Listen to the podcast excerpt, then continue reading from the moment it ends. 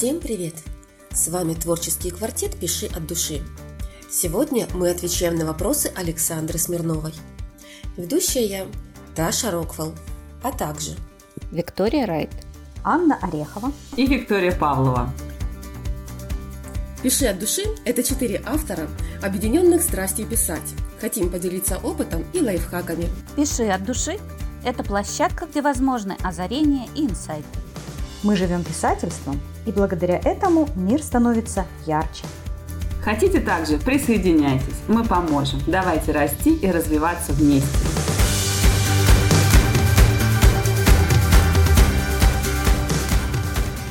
А я напоминаю нам, сегодня мы отвечаем на вопросы Александры Смирновой.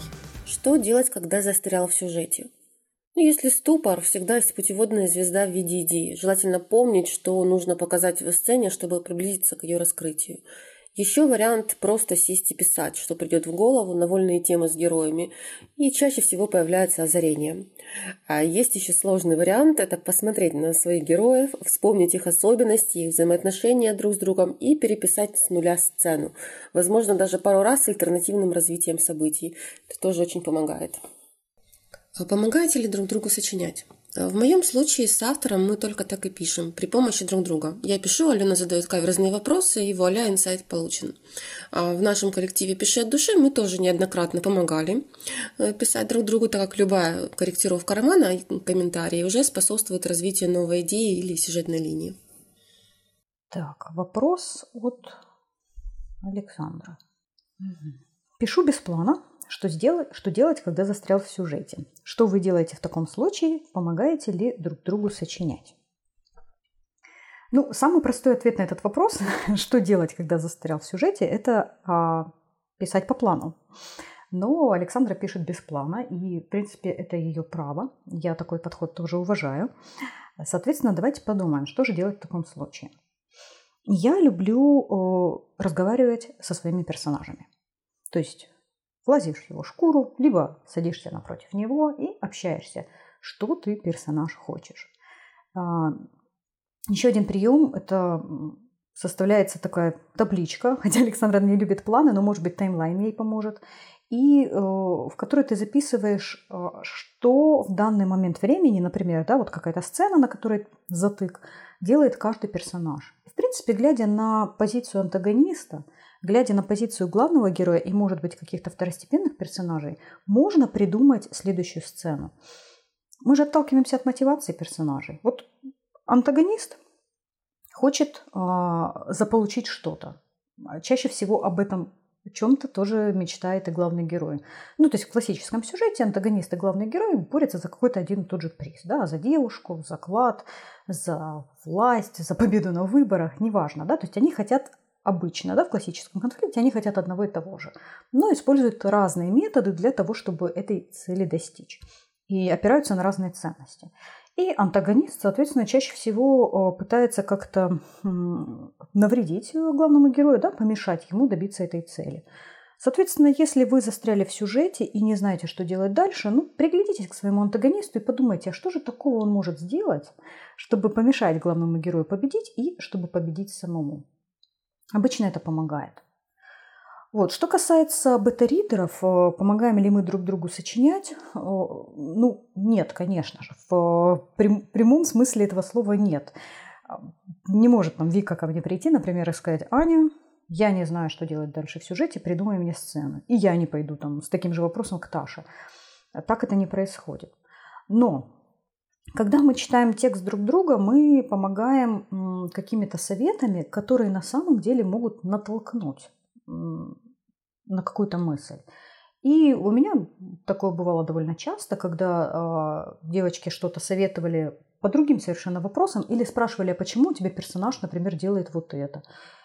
И из этого рождалась совершенно другая сцена, которая тоже помогала, толкала сюжет, и какие-то новые идеи рождались. То есть, в принципе, конечно же, общение это круто.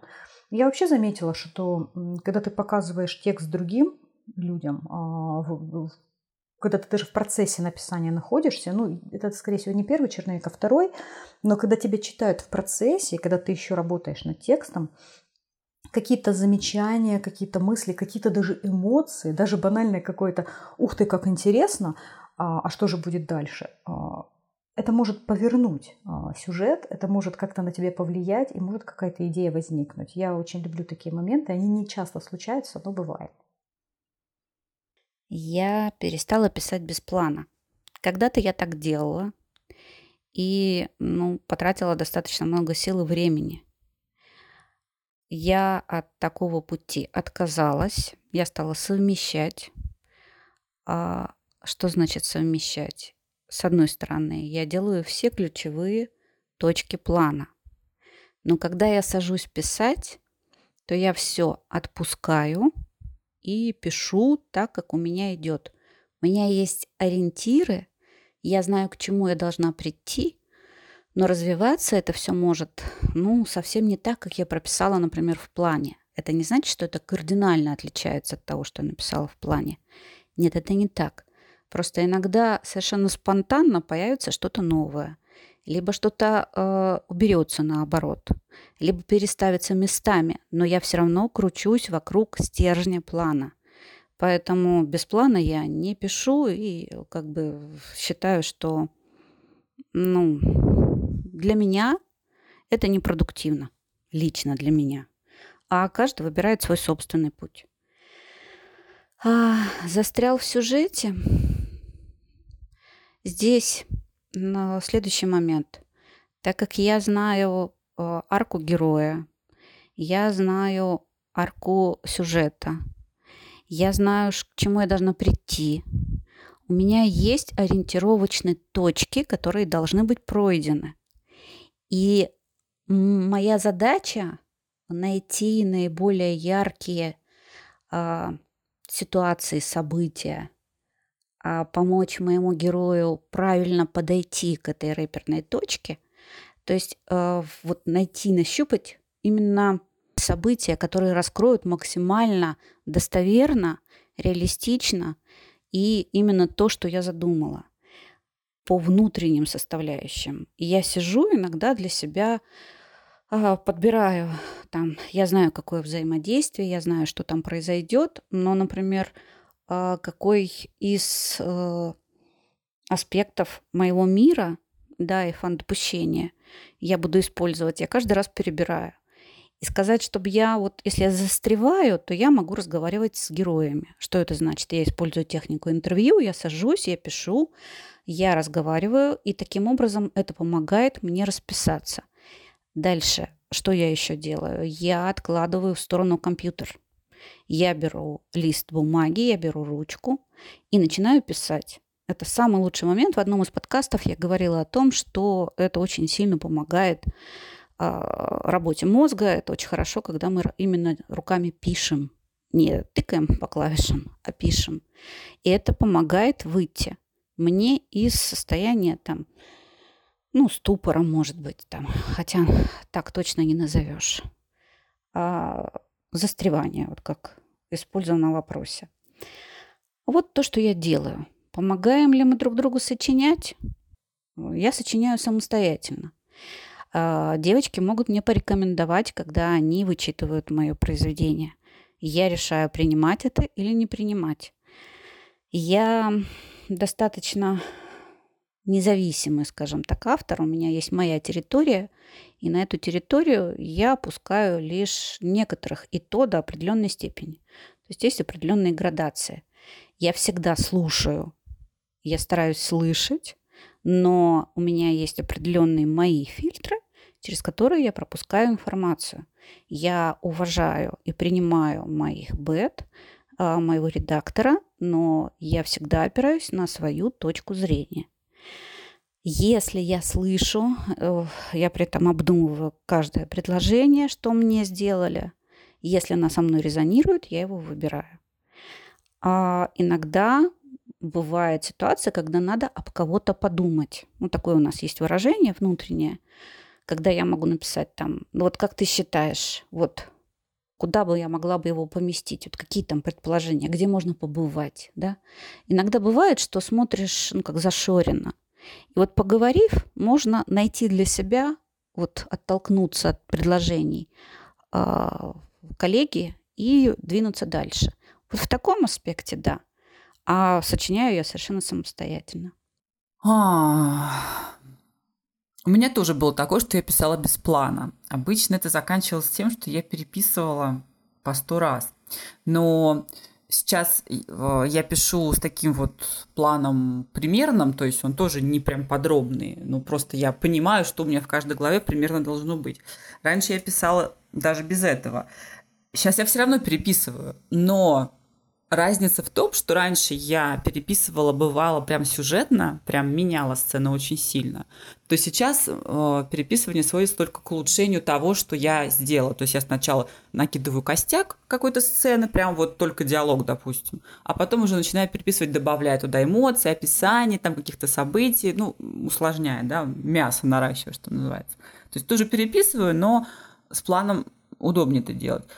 Если застрял в сюжете, что делать в такой случай? Ну, мы друг другу вряд ли прям помогаем сочинить, то есть у нас нет такого, так, ну-ка скажи, что мой герой должен делать дальше, а то я никак не пойму. Но такого прям я не припомню.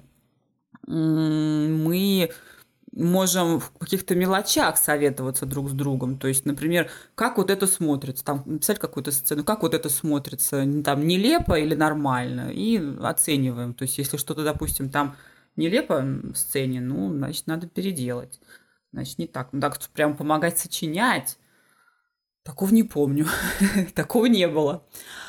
А если застрял в сюжете, ну, я обычно просто даю мозгу немножечко подумать, расслабиться, там, 2-3 дня отвлечься от истории, что-то другое почитать, что-то другое посмотреть, погулять, я не знаю, там, выспаться хорошенечко. И потом все равно оно приходит в голову что-то может быть, не сразу подходящее, нужно продолжать писать. Ну или вот в моем случае, например, помогает, это, конечно, не всем подходит, в моем случае помогает, когда я сажусь начинаю просто писать. Я пишу, пишу, пишу, пишу. Я понимаю, что у меня в текст книги не пойдет, но я просто как бы в истории живу, проживаю эту историю в мельчайших деталях, которые читателю никогда не понадобятся. Ну, не нужен, зачем вот перегружать как этим лиш... лишними подробностями. А сама пишу, пишу, пишу, пишу, и в какой-то момент я понимаю, ага, вот оно, я нащупал, то есть что-то внутри вот этой ситуации, герои наконец-то что-то нащупали, повели себя так, как а, может быть интересно и мне, и читателю, и им. Все, я удаляю то, что я написала до этого. Это может быть разное количество текста. Две страницы, а может быть и 20 страниц. Все, и уже с этого места начинаю дальше писать. Ну, мне так, по крайней мере, ну, не то чтобы мне удобно, не то чтобы я прям мечтала всю жизнь так писать, вот, но, по крайней мере, это помогает э, опять вот найти верную дорожку, нащупать. Подскажите, какие проблемы можно придумать для главного героя в подростковой приключенческой повести? Подростки вообще моя любимая тема. Сколько э, их неуверенности и тараканы в голове могут породить сюжетных поворотов. А подросток – это как человек, который становится против всего мира. Вот недопонимание с родителями едва ли не на первом месте. Для примера, подросткам трудно достать собственные деньги, но они в них остро нуждаются. И вот уже примерный сын может украсть деньги у родителей, чтобы попасть на праздник и побыть рядом с девушкой, которая ему нравится. А, мало кто в этом возрасте думает еще о будущем. Часто живут одним днем и не думают о последствиях. То есть нет такой сильной проработки будущего того, что я буду делать, зачем я это буду делать, как бы осознания там тоже не особо много. А, этот период как бы тупых ошибок из-за незнания много информации еще, потому что ты думаешь, что ты знаешь почти все, а на самом деле это не так. То есть на этом тоже очень много подскальзываются. А если человек чего-то не знает, он уже наивен, и можно легко манипулировать, можно его шантажировать. То есть этим могут воспользоваться те, кто могут быть хотя бы хоть немножко умнее. А подростки бывают разные. Допустим, хулиган требует, чтобы главный герой взял на себе вину в каком-нибудь преступлении. Иначе хулиган достанет его родителей или сестру или собаку. А, естественно, э, взрослый человек, скорее всего, пошел бы в милицию, и это бы как-то уладил бы. Но подросток, он об этом не подумает. Он решит все сделать сам самостоятельно, и он возьмет полностью на себя э, любую ответственность. Еще подростки остро чувствуют неуверенность в себе, и если дома напряженная атмосфера, могут сбрасывать свой негатив на людей вокруг. Отсюда издевательства в школе, университетах, таких коллективов. Некоторые будут агрессивно вести себя с другими просто потому, что хотят с ними дружить, но не знают, что такое нормальное общение. Ну, опять же, потому что в семье, допустим, было насилие. Еще читала одну интересную книгу на фигбуке, где от девочки семья скрывала любую информацию об отце. И случайно найдя его фото, она кинулась его искать. Она даже поехала в родной город отца. А, чтобы разыскать его университет, в котором он учился, по форме на фотографии. И это оказалось очень увлекательно, э, потому что именно из-за вот незнания этой информации. То есть тут могут быть развитие сюжета буквально в любом ракурсе. Еще этот самый период, когда вот ты легко влюбляешься, доверяешься, обжигаешься, больше э, ожидаешь от людей. Отсюда какие-то испытания и разочарования. Интересный вопрос на самом деле. То есть это опять же из разряда того, помогаем ли мы друг другу сочинять. Ну, что я бы вот сделала на вашем месте? Я бы взяла а, белый лист, а, ручку, клавиатуру, неважно, и начала выписывать а, проблемы, которые приходят в голову. Обычно первые 10 пунктов, которые вам придут в голову, это штампы, от которых надо избавляться. Вы сейчас выйдете на улицу и спросите там, какие проблемы у главного героя, да, и вам сразу скажут, там, не знаю, буллинг, прыщи, я не знаю, девушка его не любит. Все это штампы. И это не значит, что их нельзя использовать. Их можно использовать, просто, может быть, подойти к ним интересно. Но когда вы составляете список, скорее всего, на каком-то там пункте 11 или, может быть, 9 появится что-то необычное. И здесь не надо спрашивать нас. Здесь нужно остаться наедине с собой, нужно погрузиться в свой роман, и тогда вы сможете придумать. Мне кажется, что э, у нас Таша, конечно, больше эксперт по подросткам, да, у нее целая серия книг э, «Баланс Сакрамент Гейб», э, именно о подростках и проблемы, которые она им подкидывает, довольно интересные. Может быть, стоит почитать, посмотреть и что-то для себя взять. Можно посмотреть различные подростковые фильмы, тоже подумать. Мне, например, очень нравится сериал «Вероника Марс», главная героиня подросток, и она детектив, э, частный детектив.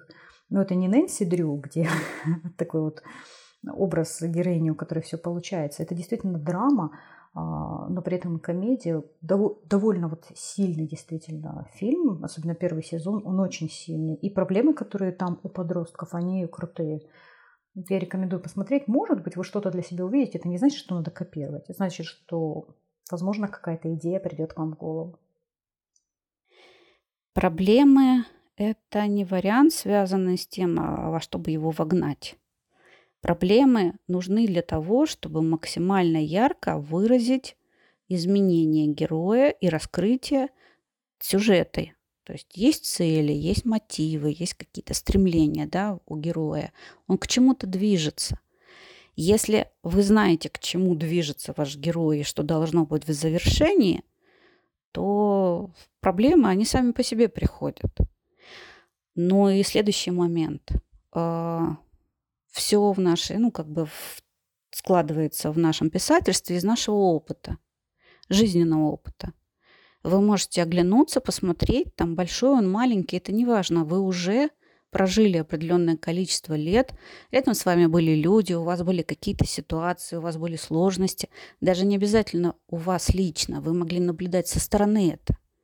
Вспомните школу, там проблем очень много у подростков. Вспомните институт, кто прошел уже это. Или просто оглянитесь и посмотрите. Иногда очень полезно, например, более старшим, посмотреть на собственных детей и для себя переосмыслить отношения, взаимоотношения, взаимодействия, какие интересы у, есть у ребенка. Это очень важно, это помогает самому посмотреть на собственную жизнь и на то, как выстраиваются отношения с более младшим поколением. Поэтому здесь просто оглянитесь по сторонам. Я не рекомендую брать готовые клише, которые гуляют по интернету. Я просто обращаю ваше внимание, писатель, он в первую очередь наблюдатель. Он умеет э, наблюдать за жизнью, за изменениями вокруг вас. Понаблюдайте, присмотритесь к тем людям, которые есть рядом с вами. Пообщайтесь с племянниками, там, если они у вас есть, я не знаю, с подростками соседей, детей, да, э, просто разговаривайте с людьми и наблюдайте. И вы тогда найдете массу того, чтобы вы захотели отразить на страницах собственной книги. Такой вопрос очень рассуждательный, да? Тут много зависит э, от того, о чем конкретный автор пишет конкретную книгу, потому что ведь, когда мы пишем книгу, мы вкладываем в нее какую-то идею, то есть что мы хотим этой книгой сказать. А, мы, какую мы идею хотим донести. То есть если мы, например, доносим идею, что подростки и родители должны всегда находить общий язык, к примеру, ну, я сейчас фантазирую, то мы можем писать э, о, о том, как э, подростки общаются со своими родителями, какие могут быть сложности на этом пути, там недопонимание какое-то, может быть, или там запрет, или еще что-то. То есть все вот эти проблемы связаны, допустим, с родителями. Не, не отпускать, не дает самостоятельности, гиперопекает, или наоборот, равнодушный родитель, я не знаю. А, поднять вопрос жестокости, насилия в семье, если чувствуете в себе такие силы. Это все-таки очень серьезная тема, ее так с бухты-барахт, насколько мне напишешь, надо изучать матчасть. И, э, ну и финал, к финалу ведите. То есть, если вы доказываете идею, что подростки и родители могут договориться, значит, вы в финале делаете, что они могут договориться. Где вы ищете проблемы для своих героев, когда в голове пусто? Угу. Я ищу проблемы героев в характере самих героев, чтобы они, как говорится, подскользнулись на собственном убеждении. Например, герой очень верит, что, закончив школу и получив образование, он найдет сразу классную работу, начнет много зарабатывать, оплатит счета за больницу матери, но реальность в том, что его и на работу-то никто не возьмет, и он может рассчитывать только на подработку на стройке. И зачем он, спрашиваться, тогда учился? В общем, героя как котенка в луже тыкаем, чтобы его мировоззрение пошатнулось. Допустим, герою важны деньги и наследство. Он все теряет, в завершении завещания отца все достается сестре, о которой он не знал. А, наоборот, герою важна семья. Тогда мы рушим эту семью, убиваем собаку, и вот вам сценарий Джона Вика. То есть действуем от обратного. Ну и проблемы возникают всегда и на ровном месте. Там грабители, аварии, природные катастрофы и так далее. Хм. Когда в голове пусто, я иду гулять, вот, и в голове обычно проясняется. Либо иду плавать в бассейн. Ну, занимаюсь чем-то, что а, меня подпитывает, наполняет. И это действительно помогает э, сосредоточиться, э, помогает отринуть все лишнее, и приходят какие-то мысли. Проблемы для своих героев я ищу у антагониста. Ведь кто создает проблемы для, для героя? Антагонист, противники. А, поэтому Смотрите на антагониста, а, действуйте от его лица. Относитесь к, отнеситесь к своему герою так же, как относится антагонист, да, вот в данный момент. Вот попробуйте именно влезть в его шкуру и подумайте, а что же такого можно сделать, чтобы герою навредить? Вот и все.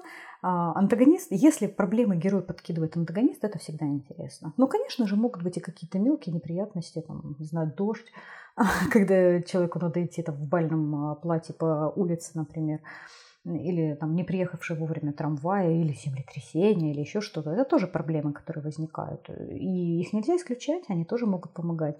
Но я люблю, когда, конечно, герою вредят другие персонажи, это всегда конфликт, это всегда остро, это всегда интересно. И тут важно, чтобы все персонажи действовали на максимуме своих способностей. И тогда это действительно получится очень ярко. Ну, тут очень... Честно сказать, я даже не знаю, как отвечать на этот вопрос. Ну, у меня никогда не бывает пусто. И когда я сажусь вечером э, писать, во-первых, у меня есть план, я знаю, куда мне надо двигаться. А, во-вторых, я начинаю жить своими героями, я начинаю погружаться в них, я могу э, испытать состояние, например, вот сейчас я пишу славянское фэнтези, у меня есть славен, да, такой трикстер, необычный, достаточно своеобразный, и я в какой-то момент становлюсь с этим самым славеном, да, есть Ладомир, совсем другой там подросток. Я стараюсь почувствовать его состояние и из него начинать писать, смотреть на мир его глазами. И когда вот это есть погружение, ну, для меня рабочее погружение, оно потихонечку движется. Если что-то застопорилось, я использую те методы, о которых я говорила ранее. Но это помогает. И книга потихонечку двигается. Иногда она вот отпускаешь, не, не насилуешь себя вот этим вот, мне надо срочно сейчас это написать. Вот это иногда очень сильно мешает. Просто откладываешь в сторону на какое-то время с целью и с мыслью о том, что ты обязательно вернешься, сядешь и напишешь. И вот когда отпускаешь, а потом возвращаешься, результативность намного выше. Но здесь самое важное, что должна быть действительная, настоящая цель. То есть, если вы решили, что вы пишете, то вы пишете, а не в варианте «сейчас я попишу», потом я там что-нибудь фильм посмотрю, здесь еще почитаю, и все это равноценно. Когда писательство в приоритете, ты садишься и работаешь. То есть это не просто пишешь, это именно работаешь. И тогда есть и проблемы для героев, и в голове не пусто. И все хорошо. Опять-таки, проблемы могут быть разного характера. Если мы пишем идею, например, у нас идея, ну, не знаю, о невозможности любви между очень разными людьми, ну, то есть там они по темпераменту разные, по восприятию мира разные люди, по мировоззрению, и вы своей идеей доказываете, что да, любовь между ними тоже невозможна. Там она может быть какая-нибудь временная, но они не смогут провести всю жизнь вместе. Соответственно, вы проблему берете вот из этого ключа. А, пытай, пытаетесь их свести. У них очень разное расписание, например, они не могут никак сойтись в расписании. Может быть, у них разные интересы в плане книг, фильмов, музыки. Они любят по-разному проводить свободное время. У них очень разные семьи. Каждый из них в семье другого не может э, ну, как бы войти в эту семью и чувствовать себя комфортно.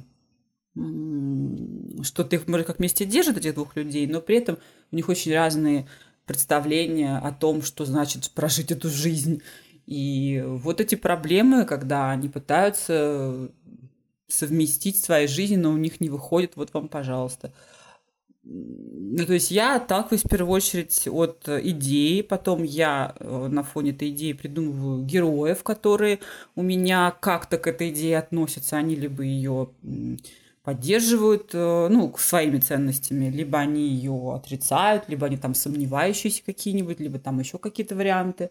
Вот, и потом я уже придумываю им взаимодействие внутри моей истории, так, чтобы они вот в этом взаимодействовали, взаимодействии показывали свое отношение к идее, какие-то что-то делали и своими действиями демонстрировали, что они по этому поводу вообще думают в глубине души. Ведь не всегда герои поступают осознанно и понимают, ну, в жизни же не всегда понимают, да, мы поступили так, почему я так поступил, не знаю. Но какие-то подсознательные импульсы нами тоже руководят, да, мы иногда совершаем импульсивные поступки, не понимая, почему, но покопаясь, покопавшись, себе покопаться, становится понятно, что мы совершили этот поступок, потому что, ну, потому что мы по-другому бы и не смогли бы. Ну, вот мы такой человек, так, такие вы люди, мы вот так, только так могли бы среагировать.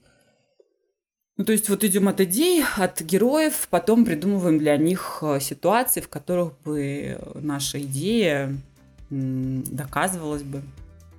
Вот, собственно, и все. Мы ответили на ваши вопросы, Александра. Надеюсь, наши ответы будут вам полезны и будут полезны нашим подписчикам. На этом наша встреча подошла к концу. Присоединяйтесь к нам во ВКонтакте. Там мы выкладываем полезные статьи для писателей и ищем единомышленников. Слушайте наши подкасты на платформах ВК, Apple, Google, Яндекс, Музыка, Storytel, Litres и Litmarket. Там мы делимся писательским опытом и лайфхаками. Пишите от души и до новых встреч. Всем пока. Пока.